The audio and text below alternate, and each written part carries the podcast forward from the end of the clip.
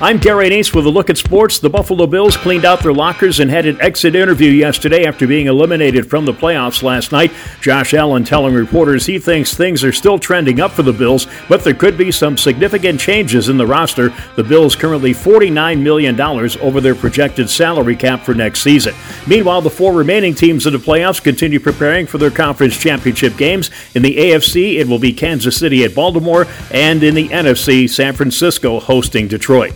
The Sabres are out on the West Coast. They begin a three game road trip to California tonight in Anaheim. The trip will also take them to Los Angeles tomorrow night and San Jose on Saturday. St. Bonaventure's men's team wraps up a two-game road swing tonight with a game against Duquesne at the Cooper Center. The Bonnies are 2 and 3 in Atlantic 10 play, coming off a loss at George Mason Saturday afternoon. The Dukes have struggled since conference play. They've gone 0 and 5. Tonight's game is a 7 o'clock tip-off. And there's your look at sports.